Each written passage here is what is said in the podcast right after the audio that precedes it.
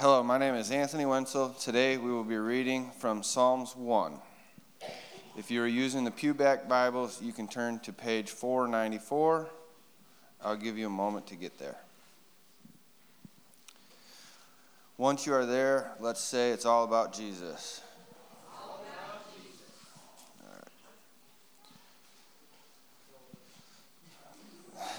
This is the word of the Lord. Thanks be to God. The way of the righteous and the way of the wicked. Blessed is the man who walks not in the counsel of the wicked, nor stands in the way of sinners, nor sits in the seat of the scornful scoffers. But his delight is in the law of the Lord, and in, on his law he meditates day and night. He is like a tree planted by streams of water that yields its fruit in its season, and its leaves do not wither. In all that he does, he prospers. The wicked are not so, but are like chaff that the wind drives away. Therefore, the wicked will not stand in the judgment, nor sinners in the congregation of the righteous. For the Lord knows the ways of the righteous but the way of the wicked will perish. I think this is the Lord, thank you.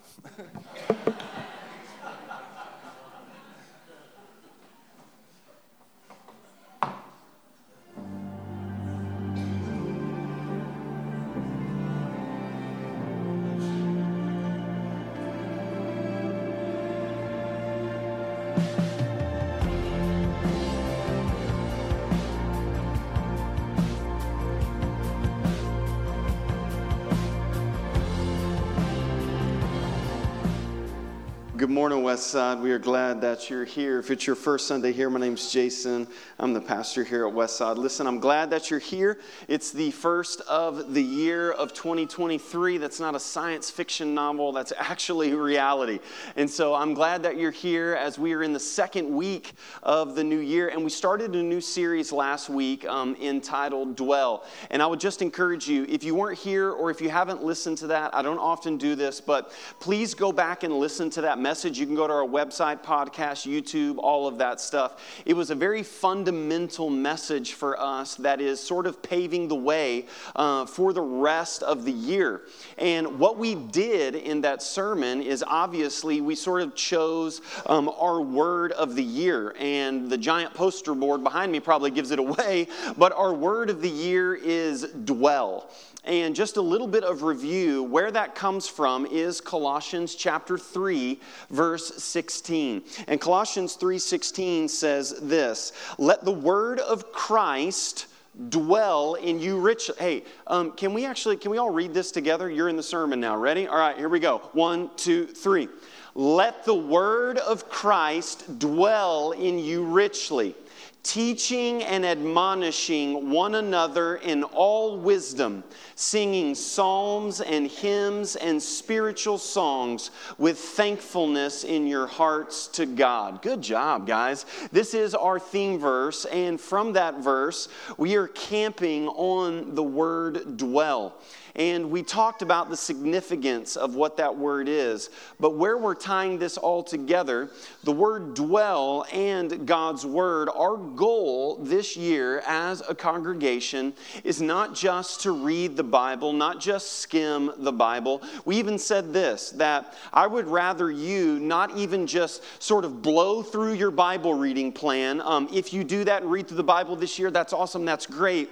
But I would almost rather if you say, you know what, I don't really get anything out of that. I would rather you this year dwell on certain portions of Scripture to get the Word of Christ in us richly. And the reason why this is so important is because our big idea was this that disciples are developed by dwelling on God's Word. There is a direct correlation of us developing as disciples. We said all the way back in August when we started the upper room and these markers behind me that our emphasis as a church is going to be not acquiring um, attenders or numbers or this, that, and the other. It is not a quantity of people, but rather a quality of disciples. That's what we want to focus on disciples who make disciples who make disciples. And the way that we do that is by dwelling on God's word. The word dwell means to rest in, to find your home in, to linger in, to soak in. That's what we want to do with God's Word. And we said that the way we're going to do that is we laid out these three M's of dwelling. We said that it starts with meditation and then memorization and then to mobilize. So it's to meditate on the Word of God and then it is to memorize the Word of God. If you notice those scriptures that were read to you, there's a distinction about I hid your Word in my heart. How do we do that? Well, it's through meditation and then through memorizing it and then to mobilize. God forbid we become people who do what we learn, right? That's the whole emphasis of mobilize. Not just to know something, but also to do something as well. And today I'm focusing, the whole sermon is on to meditate. Obviously, if you pick that up in Psalm 1. But maybe as an illustration, this will be helpful. Um, this is a picture of our middle child, Miss Andy Grace as a baby. And um, we love looking through pictures. Now, Courtney and I are in the season of parenting where when we look at pictures and videos of our kids, we end up crying like a lot because it's, oh my gosh, they grew. It happened so fast. Um, this is a picture of, of her getting fed some yummy green stuff that we as adults would never eat, right?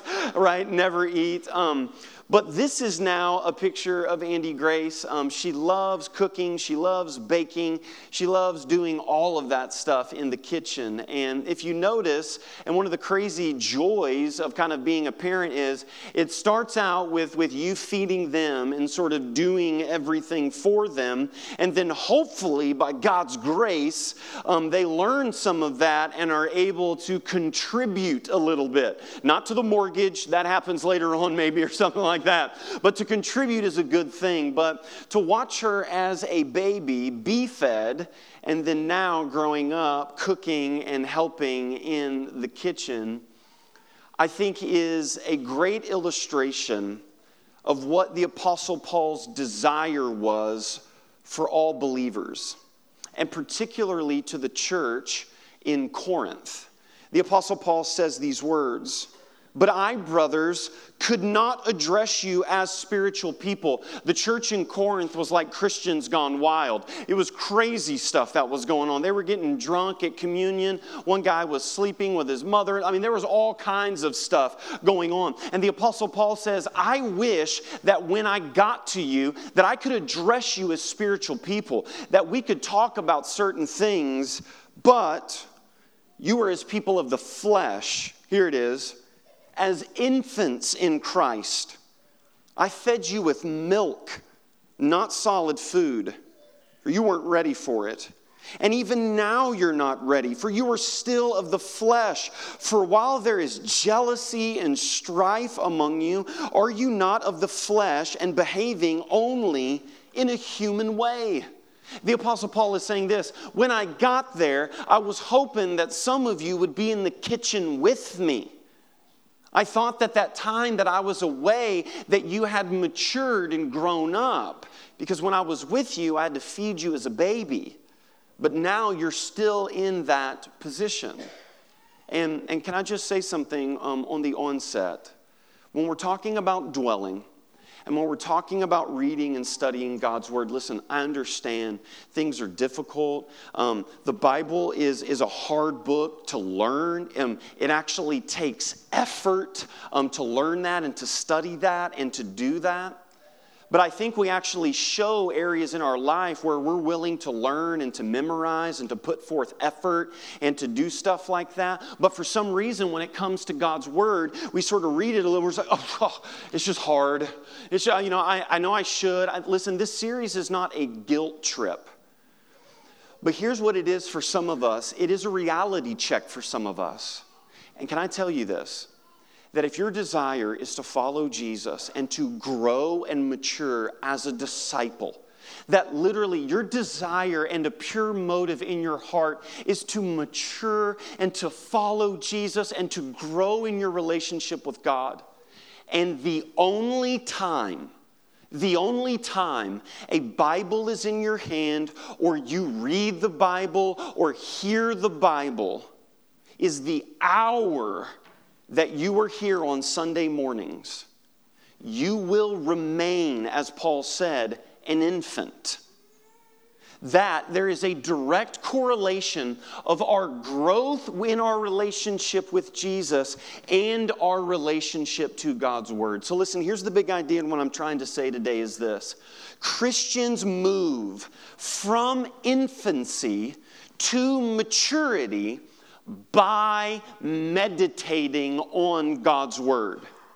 By meditating on God's Word. Now, you should have questions. What is meditation? Are we about to sit in a circle and hold hands and go hum and do it? But like, there's, uh, listen, we're going to get to that. We're going to get to all of the, well, we're not going to hold hands in a circle and do all that. But we're going to get, what does that mean? How do I do this? We're going to get to all of that stuff.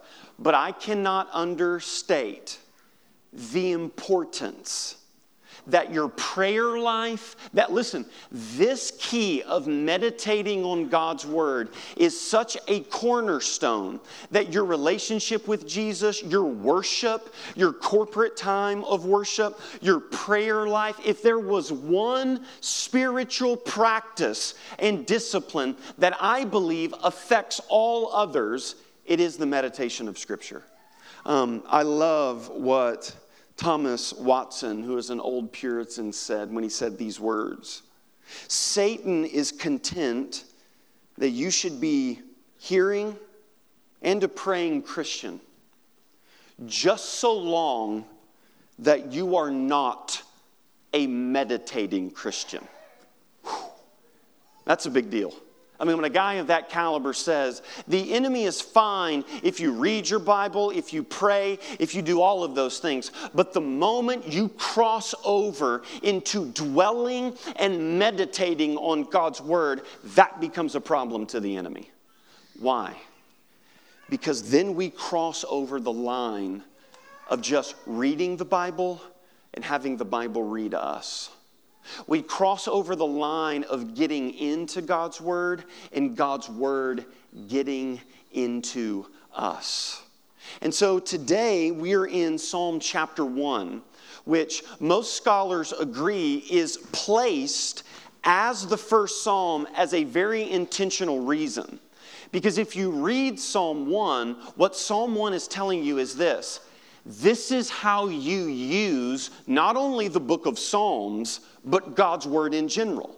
And hear the blessings of it in your life. Like, like God knows the type of people that we are because we're always like, well, I mean, what's in it for me, right? What's in it? And God, literally in Psalm 1, is like, listen, if you meditate on God's word day and night, you're going to be blessed, you're going to be stable, there's going to be fruit in your life, all of this. Scholars agree that Psalm 1 is a psalm to memorize because it tells you how to literally use the law of God.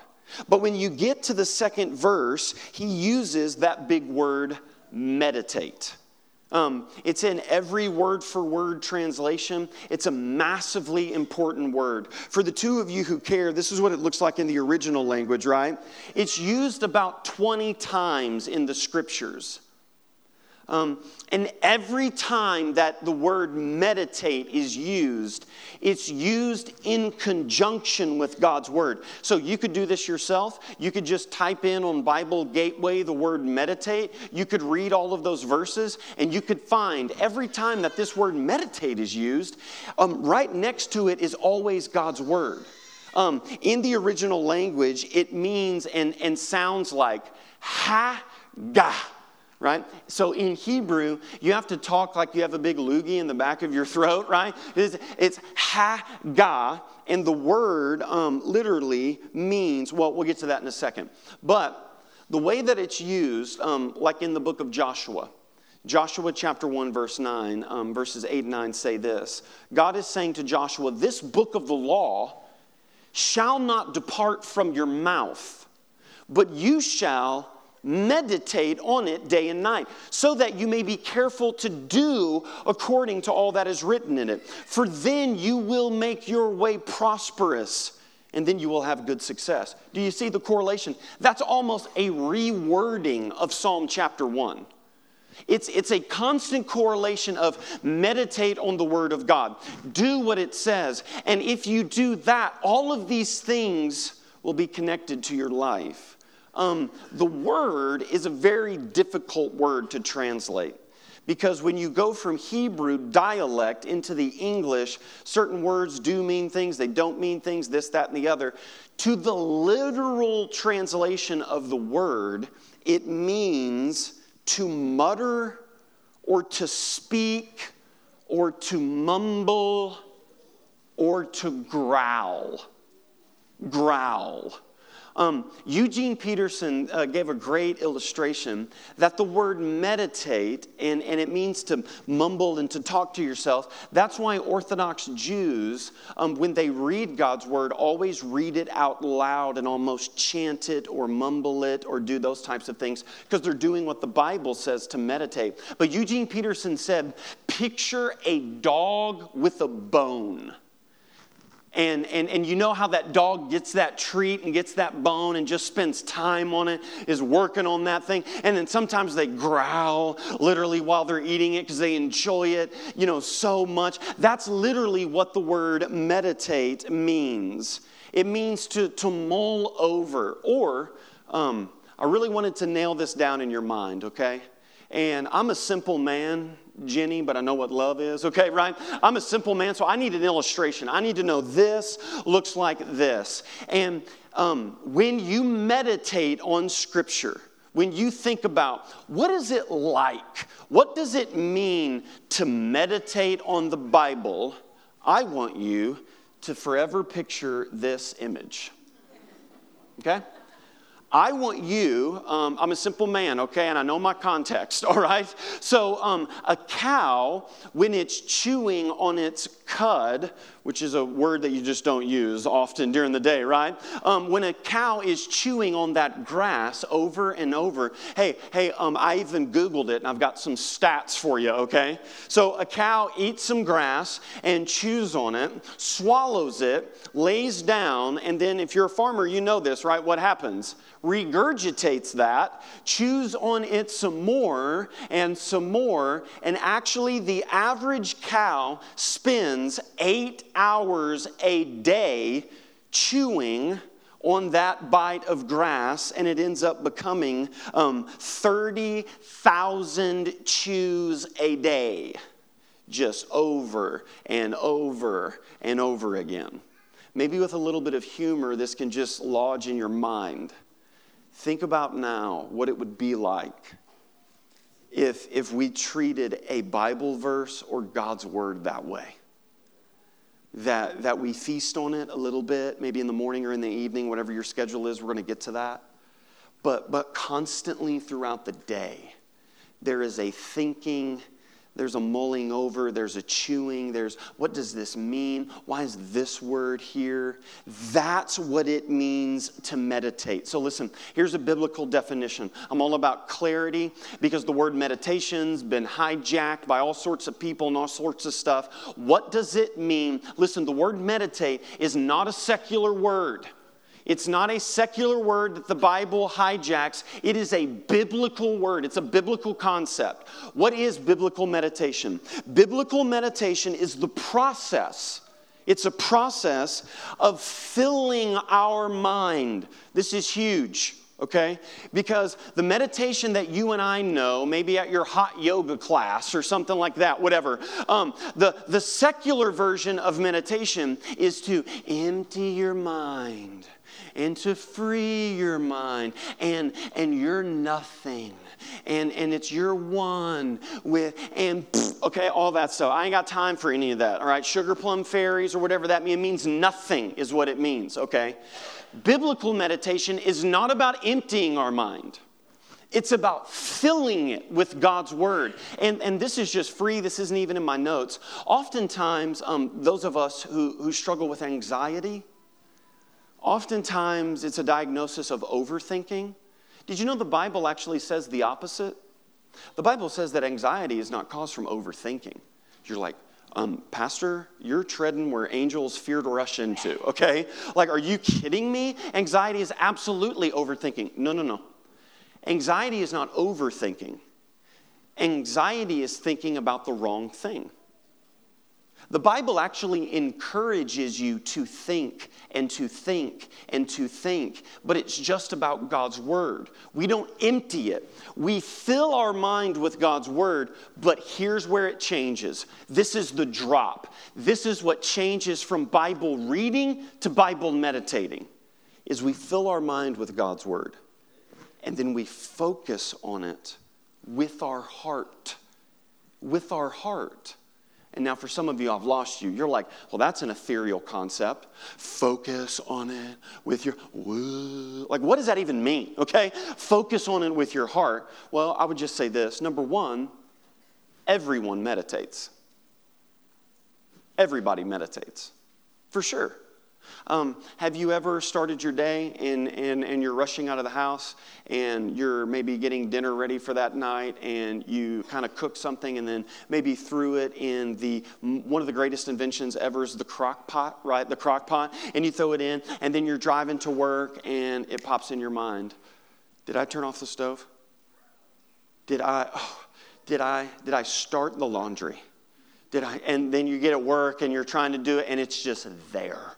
You're like, I didn't start the dryer. I did not. And we've got the basketball after this. And if his socks are not right, and, and then finally you're like, hey, listen, I've got to run in there. You run back home. What are you doing? You're meditating. Do you see the difference now? It's not just here, it's when it drops and starts to become the focus and it starts to consume your thoughts. And then you're like, well, if I did do that, then most of the time when I do that, I do this. And then that's what meditation is. And everyone meditates. Or let's take it a step further not just the crock pot, not just laundry. Um, when I walked in, uh, were, they, were they talking about me? And then, and then you leave the room and you come back in and you're like, well, they glanced over and then they started talk. I have a booger in my nose. I have, right? They're talking about me, right? Or why, why does she, why'd she do that? Or, or why did he say it that? Listen, meditation, when we focus on it with our heart, is that internal voice. And please listen to me. I believe one of the greatest, um, one of the greatest cancers to many Christians is that that internal voice is not God's word and is not speaking the word of God to you. Because the reality is this no one lies to you more than you do. It's that internal critic. And meditation is replacing that voice with God's word. So here's what I want to do. I just want to look at two quick things and we're going to get real practical. Psalm 1 is broken up, but I just want to focus on meditate. I want to look at what do we meditate on and how do we do it? Okay, just really quickly, because listen to me. Christians move from infancy to maturity. And listen, the kiddie pool is a good thing when you're a kid, but a 47 year old man in the kiddie pool is weird, okay? You call the cops on that guy, all right? And some of us spiritually are 47 year old men and women in the kiddie pool. And we have gone to church for decades, and we have never stepped over the line into discipleship. And I'm telling you, this is one of the first practices. So the first thing is this what do we meditate on? What do we meditate on? Well, it's right there in verse 2. But his delight is in the law of the Lord. And on his law, again, he, he meditates day and night. So, this is the kind of stuff that I think about, right? Why the law of the Lord? That just hits me different. kind of hits me a little harsh, to be honest with you. I would have loved, but his delight is in the promises of God. Come on, man. I'm all about meditating on the promises of God. That is good stuff. But why the law of the it's, it's just like so rigid, right? And I know some of you Bible scholars, you know, who have Google, you're like, well, actually, Jason, the law refers to the Torah. That is Genesis, Exodus, Leviticus, Numbers, and Deuteronomy is the first five books of the Moses canonical scripture, right? Okay, all right? Yes, that's true, but I don't think that's the only reason why it, it says that a disciple meditates on the law of the Lord. Why, why to choose those words? Um, well, one early church father, Augustine, um, put it this way If you believe what you like in the gospel and reject what you don't like, it is not the gospel that you believe, but it is yourself. Hello, right? Law. Do you get it now? I believe that under the inspiration of the Holy Spirit, the writer was inspired to choose the word law because there's some things we agree with, and there's some things that hit us wrong sometimes, quite frankly. I love what Mark Twain said. Mark Twain said, It is not the passages of the Bible that I don't understand that trouble me. It is the parts of the Bible that I do understand that trouble me the most, right? Um, or I love what Warren Wiersbe says the way that we treat the Bible is the way that we treat Jesus. Whoa. I mean, I had to sit with that this week. The reason why I believe it says the law of the Lord, because it's all encompassing. What the writer is saying is listen, you are submitting yourself to what God has said. You are not God's editor, you are God's messenger. And what we meditate on is all that God has said. So it's not just the promises of God, but it is the commands of God, the rules of God, the very words of God. Listen, here's what I'm trying to say. We cannot say that we love Jesus and do not love Jesus' words. And listen, in this day and age, I am greatly provoked. And just watch your clock because so many Christian celebrities over, and there's a problem with that term even Christian celebrity over and over and over. When you get a big enough platform and an interviewer looks at you and says, Are you telling me you believe all of this? Give them time because very quickly it becomes um, I mean, I'm all about love. That's not the question. The question is all of it. Did God really write a book? Did he really reveal himself through the Word of God and ultimately through the Son of God? Because you know what got Jesus murdered? It was not feeding 5,000 people with a kid's Lunchable. It wasn't making lame people walk. It wasn't raising the dead. Imagine that. We've got to murder this guy. He's going around resurrecting dead people, right? What was it? He said, If you've seen me, you've seen God. Jesus said, I'm God in the flesh, and you must repent and be saved. And they were like, Hold the phone. We love your works but we have problems with your word. And by the way, it goes all the way back to Genesis chapter 3. What was the very first thing that the enemy tempted them with? Did God really say? Guys, I've been in the game long enough.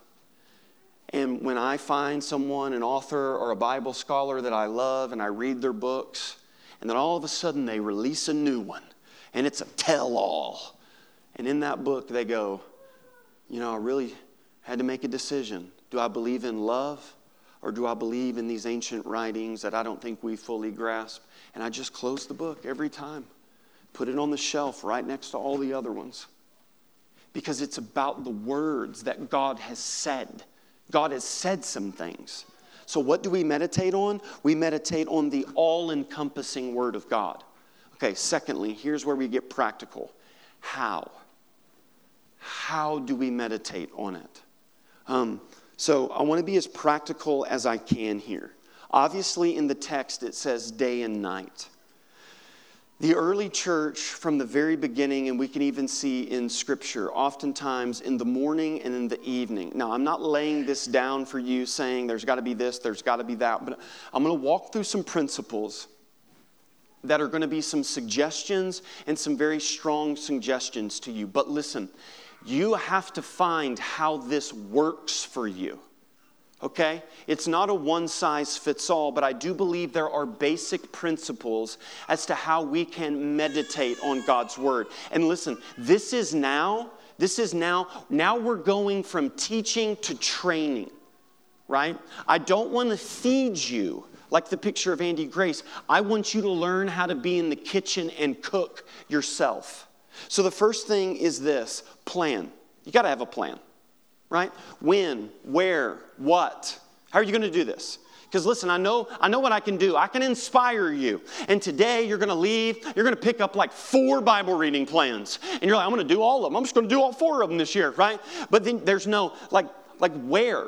Where is a good place for you? What time works best for you? Some of you are morning people, some of you are evening people. Some of you are like, if I don't do it on my lunch hour, it's not going to get done. Listen, you've got to find the time that works best for you, a place that works best for you. And then listen, you've got to have a plan.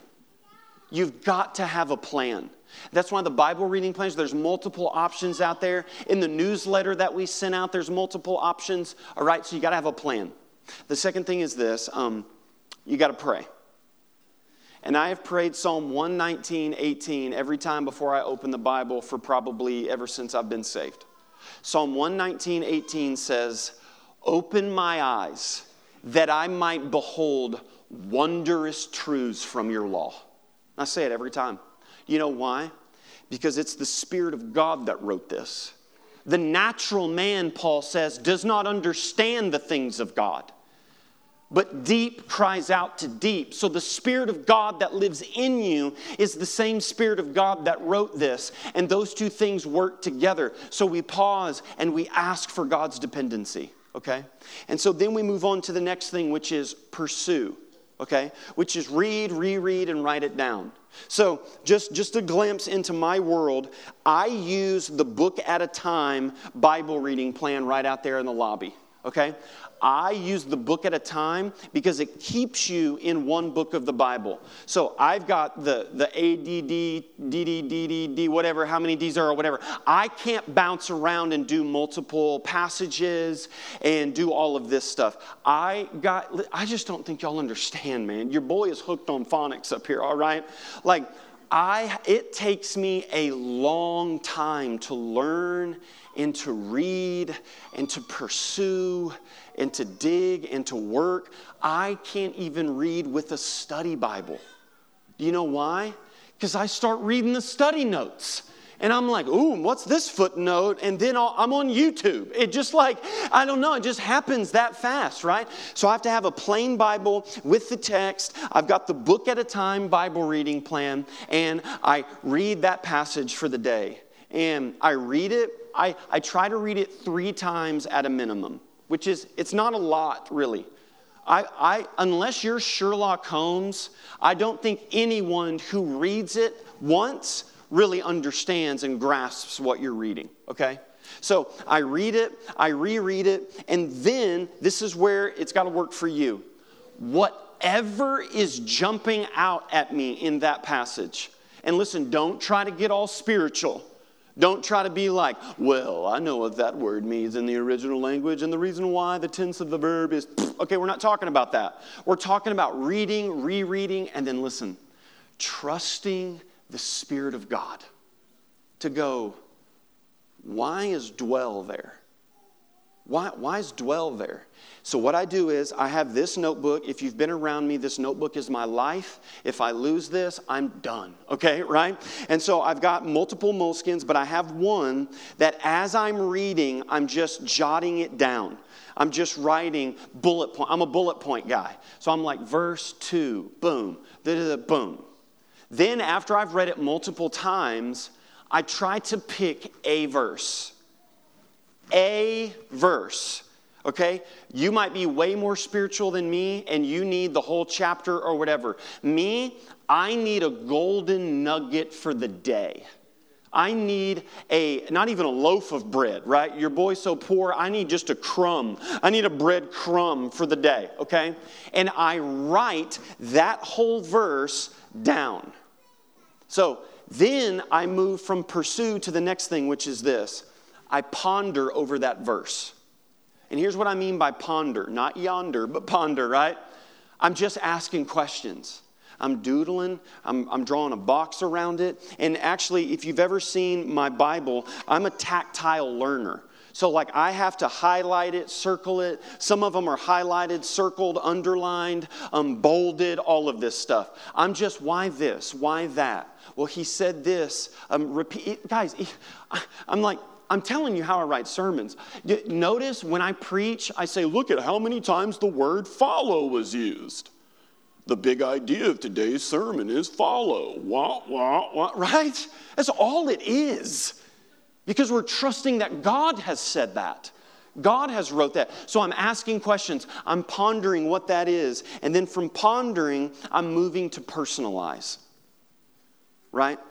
Now I'm asking God to speak to me personally. I caution this, but Maybe um, if Jesus, it says, and Jesus said to Peter, sometimes I'll write and say, and Jesus said to Jason. Now, something you need to do that where it's appropriate, okay? Not in the beginning, Jason, all right? That's not a good thing to do, all right? But well, what you're trying to do is you're trying to make it personal. You're trying to drop that in now. God is now saying this to me. And it goes from personal to praise. Please listen to me. Um, this whole um, apparent contradiction between spirit and word and the word of God and worship. And I just want to get after it. I just want to work. I just want to feel. I just want to do. I just want to. I think one of the greatest idolatries that's happening in the church today is that through our worship, we've let our feelings govern our worship. And now we are worshiping an image of Jesus that we have created in our own image and likeness. A Jesus that would never tell us no. A Jesus that would never bring conviction, a Jesus that would never command things in our life. The Word of God propels our worship to God. That's the whole point. And so now we're looking and going, God, thank you for this. Like in the Dwell app, I've been loving this thing, man. Um, I have the uh, British guy read to me on the Dwell app. And listen, if you've not picked one of these up, you've got to do it. It reads the Bible to you, it repeats it, all of this. But I've been doing kind of through Genesis where it starts, and it's so epic. You can have like music in the background, and God's like, I am ready to charge hell with a water pistol when I listen to that stuff. But one of the things was through the Dwell app this week, I was like, God, you, you created all of this. And it just, this week, I've just noticed like um, the lack of sun. I've noticed that quite a bit, right? Like, God, where's the sun you created and all of that stuff? It's just, it, it brings you to a place of worship and confession, all of these things. And then the last thing is this praise. You're going to pray, you're going to do all of those things. And then practice just today. That one verse, remember? We read the chapter, I was writing stuff down, and then the verse, this one, and, and how am I going to apply that to my life right now? So, so listen, here's what I want to do. God forbid, this is an experiment. Let's see how it goes. I actually want us, God forbid, that we actually do what we've just learned. That would be crazy, right? So here's what I want to do. Slide that over to me, Caleb, if you can. I want to, like in 30 seconds, walk through what would this look like. So you've, you've got your quiet time, you're doing whatever you're doing, and you're in Matthew 4 that day, and you're reading. And you're like, huh, Follow me, I'll make you fishers of men. I love to fish. That must be my verse for the day, right? And so you, you've jotted it down. Here's what I want to do I'm going to give you like 15 seconds, okay? Maybe John can play a little bit of music or something like that. Just 15 seconds, and here's what I want you to do. I just want you to read that one verse, like over and over and over and over for those 15 seconds. I just want you to ask yourself some questions. Listen, we're not all, ooh, okay? I'm not asking for that. I'm just asking you to read it, reread it, and just ask yourself some questions questions, to dwell on it. Ready? Awesome. Let's go, just for a few seconds.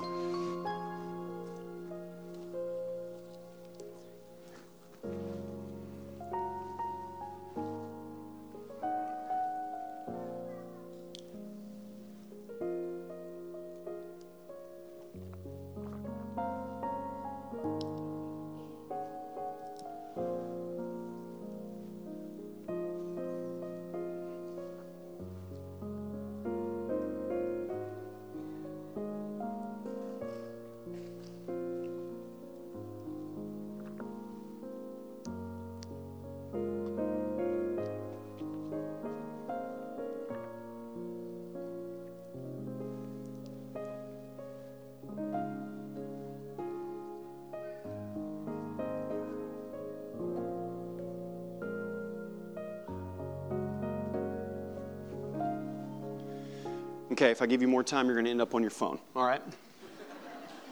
So you're just reading. You're just reading it, right? Um, you read it over and over. And just if you're brave enough, anybody, was there just one thing? Just, it's okay, there's no wrong answer here. One thing. Yep.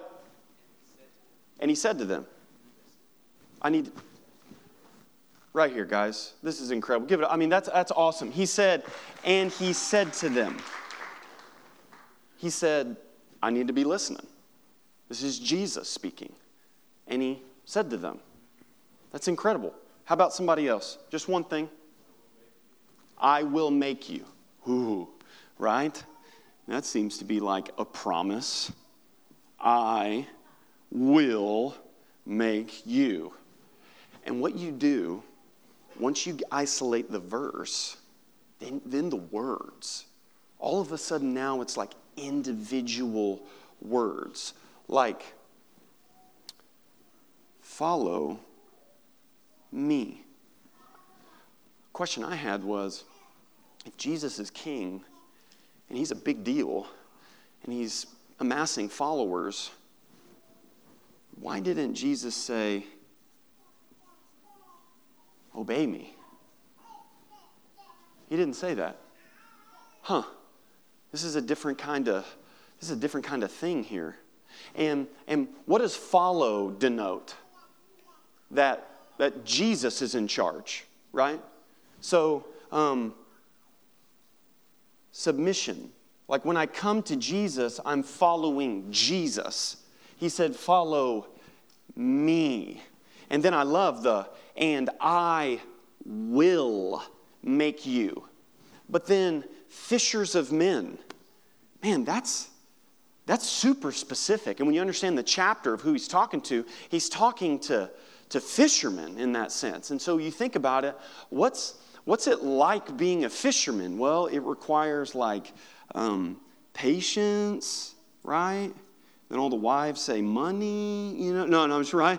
Um, fishers of men, that, that, that means a, a purpose now oh, wow. So now the purpose in my life doesn't end with me.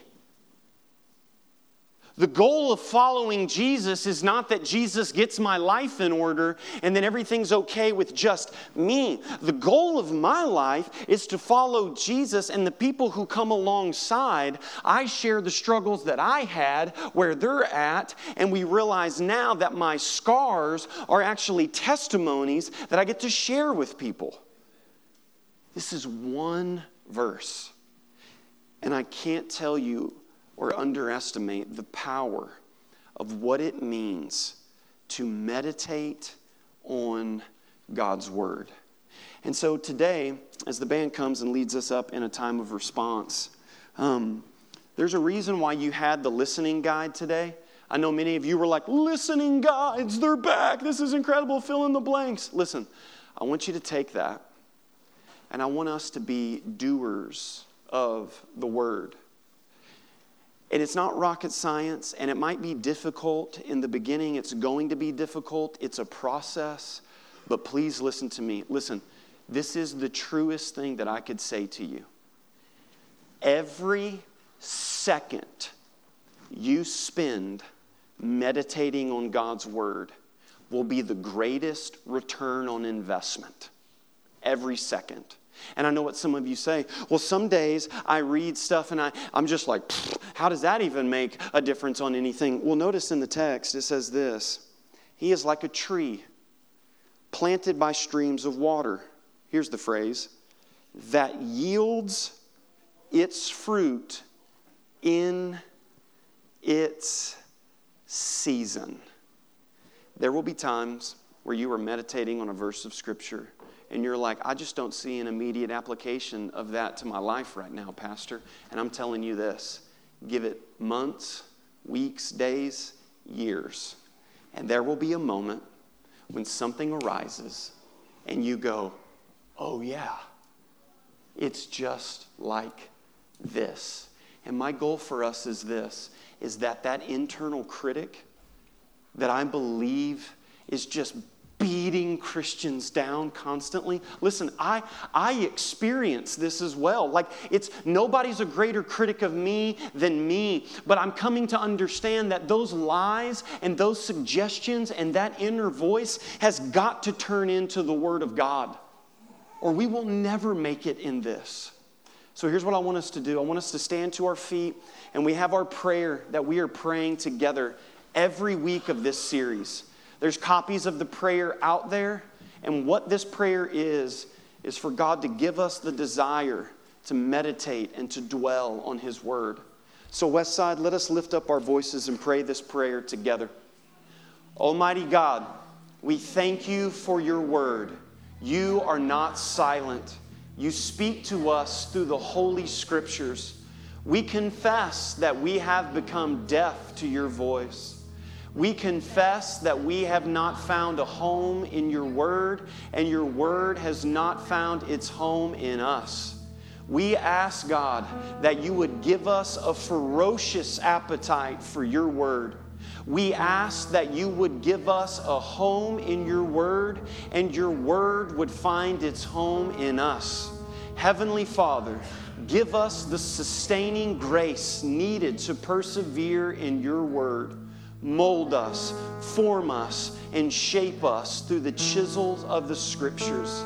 May this new year you dwell with us and we dwell with you through your word.